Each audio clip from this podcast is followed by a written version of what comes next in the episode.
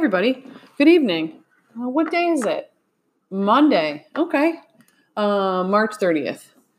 This has been the longest month of my entire life. I don't know if you feel the same way. You probably do. Um, it's Monday, everybody. I hope everybody's doing well. It is 8 11 p.m. And um, I got a little show lined up here for you. Let's see. Um, I'm going to talk about my day, my silver lining. I'm going to talk about um, the book. And then at the end, I got my shout outs. You know how we do it. Okay, guys. So, uh, first of all, the silver lining of my day, I was thinking about this earlier, has got to be my mornings. Um, I don't know how teenagers, how you guys feel about the mornings, but you know, you can imagine the, our mornings have transformed because nobody has to rush out the door anymore. And if you follow me on Instagram, you know that every morning I Tatum will wake up and I'll make her pancakes. So this morning I wanted to wake up before my kids because that's really the only time I can get work done is before they're awake. And right now from like 8 to 11. So I woke up this morning and it, it's kind of amazing to have that time to myself and then to not have to rush and get ready for work and get everybody's lunches packed and you know try to connect with your kids for two minutes before they run out the door. So the mornings are crazy here. I mean i don't know. I'm assuming a lot of you are getting a lot more sleep. I can only imagine. Um, and i know we all miss school but i know well i take that back. I really miss school and i think a lot of you do too. Um, but i'm sure i hope for some of you that um, you're taking more time to do things that are healthy for you, like sleep and read the books that you want. I know for me, um, it is, I have a ton more time with my kids, but I do really appreciate a lot of the moments throughout the day that we have together that we could never have before. And the mornings are definitely one of them. Kind of a gray day today, though. You know what I'm saying? You guys know, if you're one of my students, you know how much I need the natural light, non negotiable.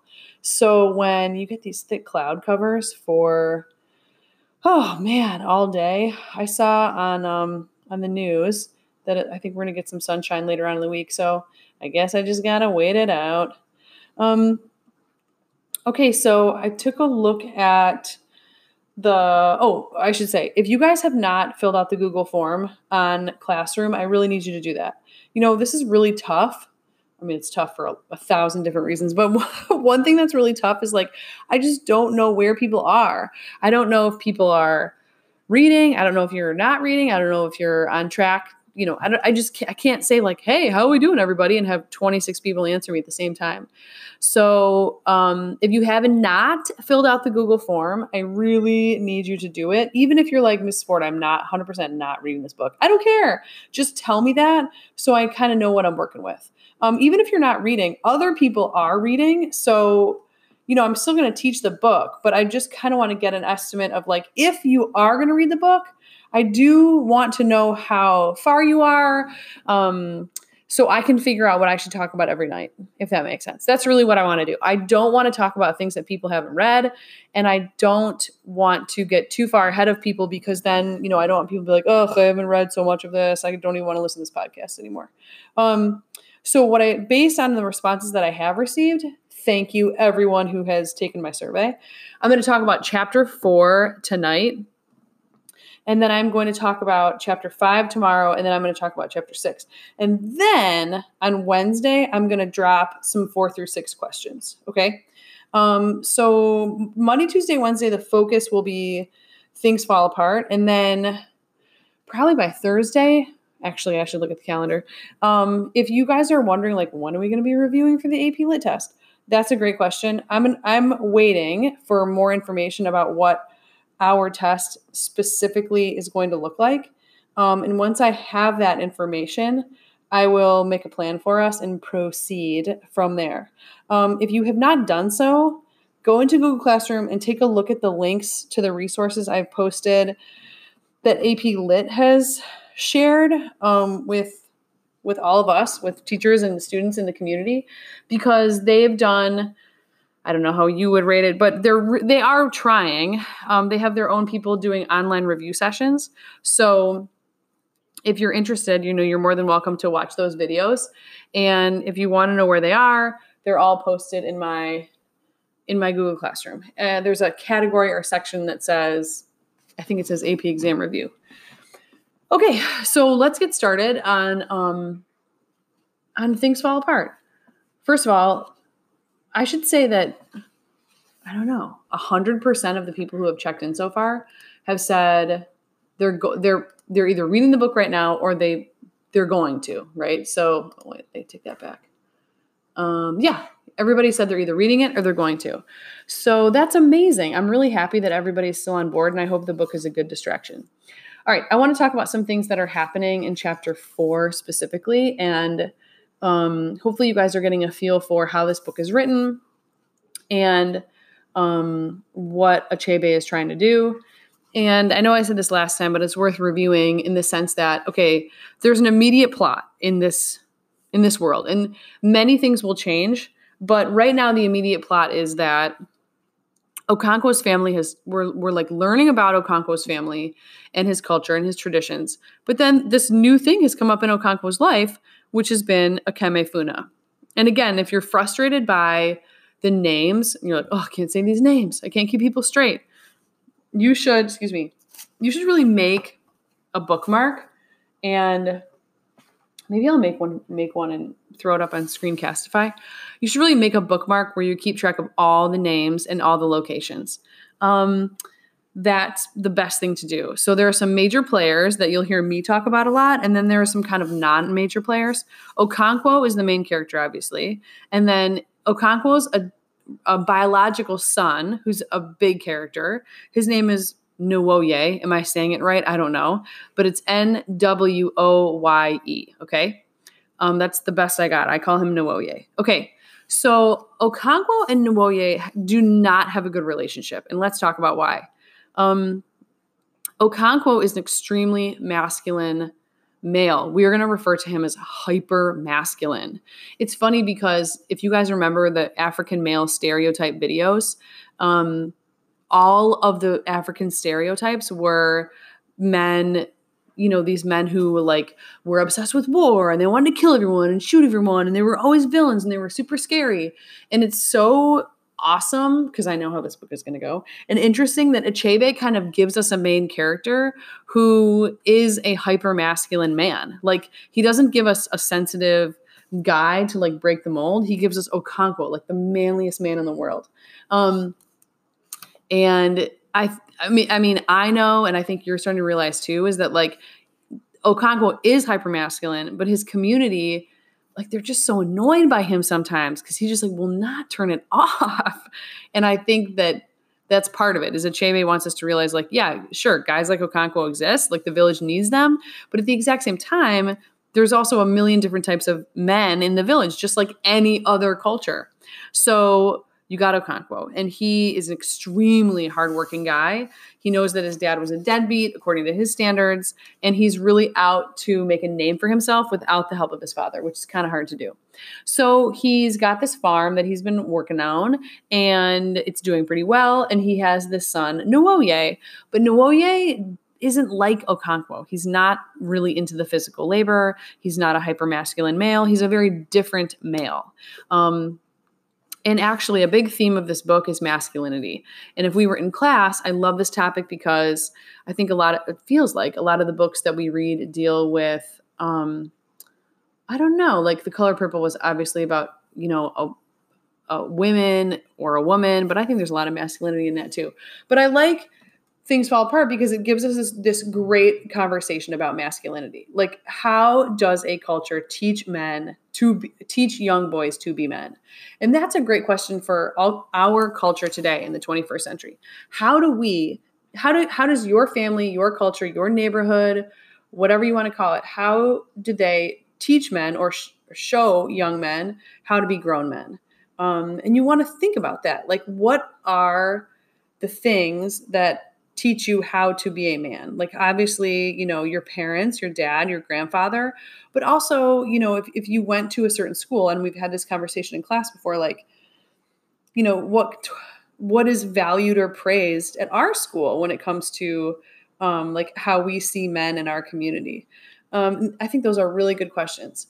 So in this culture, Okonkwo really firmly believes that there is only one way to be a man. And Nwoye is not doing what he wants him to do. But Ikemefuna really does, he really does do what Okonkwo wants him to do. Like Okonkwo says that he, I don't know if he goes so far as to say he loves Ikemefuna, but he's he comes to love that child in a way that he he doesn't feel the same way about Nomoye. I had a quote here that I wanted to read to you guys, um, where he talked about. Um, it says inwardly Okonkwo knew the boys were. Oh wait, hold on, that's not what I wanted to read. Um, that's when he's yelling at both of them. So he takes the Kemefuna to like his his important meetings, and um, he thinks the Kemefuna is a really cool kid. Oh, but also like I think it's really important and kind of funny to me that Okonkwo like never shows emotion unless it's anger. That's like a rule in his life. And once again, let's take it back. Like, what do we tell young boys or men, young men, about showing emotion? Like, what message does our culture send? And um, we're going to talk about the consequences of hypermasculinity later in the book because the, trust me, there will be consequences. Um, but it, it is a good question for now. Okay, so um, Ikemefuna joins Okonkwo's family. And you also want to note that Ikemefuna does miss his mom, but he adapts pretty well. And then him and Nwoye become very close. And this friendship or kinship is going to matter big time. So pay attention to that. Um, some other things that I want to, some other highlights from this chapter that I think are important I have some pages dog-eared here, are um, this conversation that Okonkwo has with his friend um, during the week of peace. I cannot pronounce this name. Ogbuefi Ezeudu. This is on the top of 39. He was the oldest man in the village who was telling he was telling two other men who came to visit him that the punishment for breaking the peace of Ani had become very mild in their clan because remember Okonkwo beats up his wife and so he gets in big trouble. And he says he he inwardly he was repentant, but he's not about to go around apologizing. That is not something that he does. Um, but he hurts his wife during the week of peace. And I'm sure you guys are thinking to yourself like this is so ridiculous. He can he can beat her up any other week of the year, but he can't do it this week.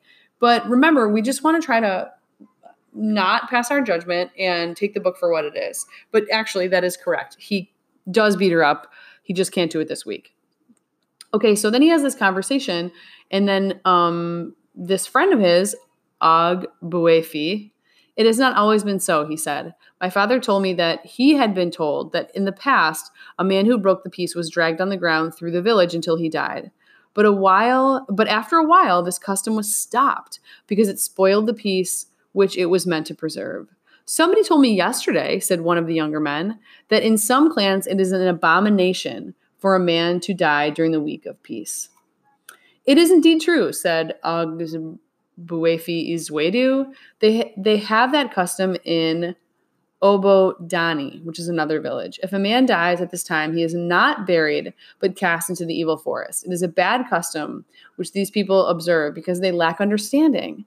They throw away large numbers of men and women without burial. And what is the result? Their clan is full of evil spirits of these unburied dead, hungry to do harm to the living. Okay, so let's pause on that conversation for a sec. What you're, oh, you know what? I wish we had more time together because we would have read a story that I think you guys all read in middle school called The Lottery. Do you guys remember this short story? It's by Shirley Jackson. She's another podcast. I read her biography recently oh my goodness, she's an amazing writer. So, anyway, the lottery, maybe you read this, maybe you didn't, but it's this short story that's kind of haunting. It's kind of like original Hunger Games, where this village has this tradition where every, I think, year they select someone to stone to death. And they basically say, like, oh, we have to do this. And then there's one teeny tiny comment in among the villagers as this is happening where they say like oh did you hear about that other village? Like they suspended or stopped their lottery. And someone's like oh my gosh that's crazy. You know why how could you do that?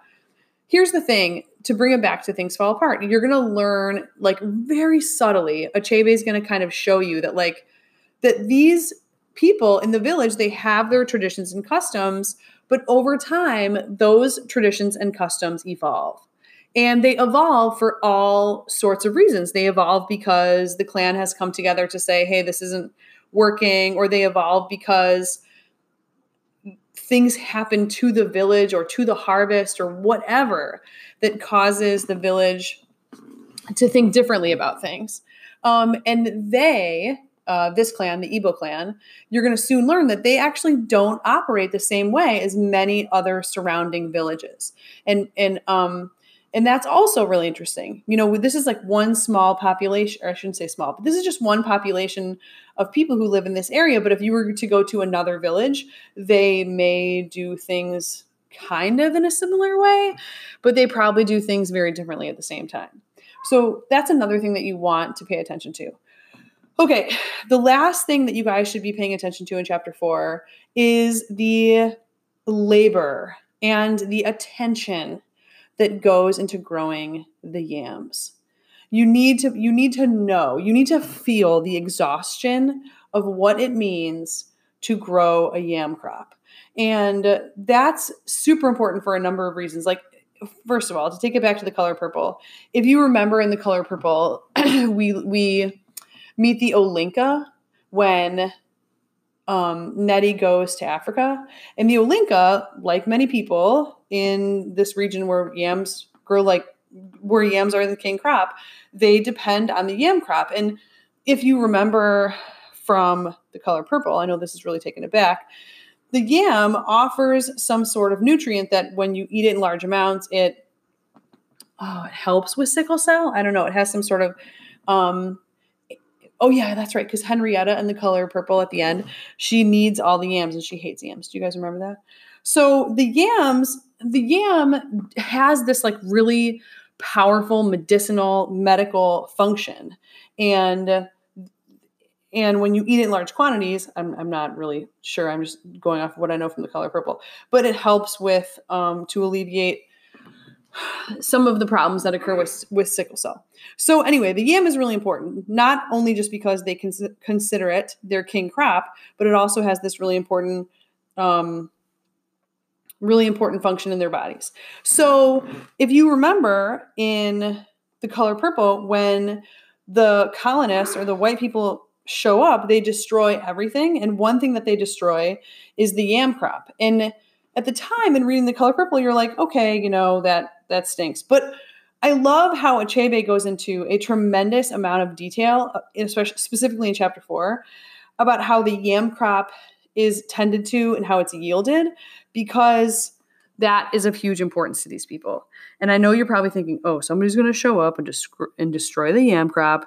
You know what, guys? don't think about you, you don't know what's going to happen in this book i promise you you don't know what's going to happen that's kind of why i love this book so much you think you know this story but when you read it you're like oh yeah i actually didn't know any of this story but he does go to a lot of effort in chapter four to describe um, not just the yam but like the dependent how dependent okonkwo is and everybody obviously who how dependent they all are on the natural world. Like you know, if it rains, is, is it going to rain too much? Is it going to not rain enough? Um, so you want to pay attention to that. Oh, a couple important words before we do our shout outs. One is the word chi. Chi is a personal god. So in Okon, the, the people that sort of surround Okonkwo, they say that he has a really like strong chi or connection to his chi.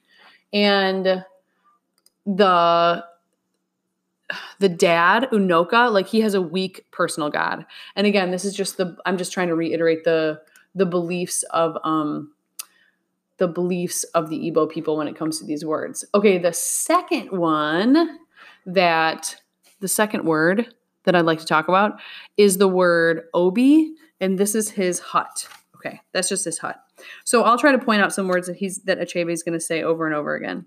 Um, okay, so what's going to happen next? Well, we're going to learn a lot more about the clan, but at the exact same time, we are also going to continue um, this story of Akemefuna because it's got it lays the groundwork a little bit. Okay, um, that was chapter four. I think that that'll be good. And tomorrow we'll do five, and Wednesday we'll do six. And I'm going to drop some questions for you guys in classroom on uh, Wednesday. So if you're listening to the podcast and you haven't picked up the book yet, that is okay. I would encourage you, I would invite you, come read along with us. You can just start on chapter five if you'd like. I would encourage you to go back actually and start from the beginning um, and try to get caught up just because there's so much, so much to this book. Okay, shout outs, shout outs, shout outs. You know it. I'm going to shout out the following people who I see you. I see you doing your thing. And I just want to say, hey, I appreciate you and I'm here for you. I'm here for everybody. You know what I'm saying, guys? Even if you're like not doing anything out there, I'm here. I'm here for everybody. But I do want to shout these people out. Okay, in first hour, I want to shout out Maggie and Keith. In second hour, I want to shout out. Hold on, guys. I'm kind of slow on the shout outs tonight. In second hour, I want to shout out Nicolo, Kyla, Michael, Hannah, Seamus, Sam, Jacob, CJ, Julian. And in fifth hour, I want to shout out, wait for it, wait for it. I want to shout out Annie, Elise, Alfonso, Natalie, Autumn, Lindsay. I got love for y'all. I see what everybody's doing out there, and I appreciate you. Um, so, guys, that brings our episode to a close. If you have questions about things fall apart, I want you to email me. There's also another Google form kind of back a little ways in Google Classroom, and it says, I think it says Q's for TFA, maybe. Um, post your questions there. I would love to answer them. Um, someone in Google Form today had a good idea about like posting discussion questions that we can all jump in on. Um, I think that's a great idea. I also have memories of what happened when I gave second hour like a shared Google Slide document. Do you guys? Does anyone remember that? And just turned into like meme bombs. Ugh, good times, good times. I miss you guys. Okay, that's it for tonight. I'll be back tomorrow. Um, I love you. Stay healthy, and thanks for listening.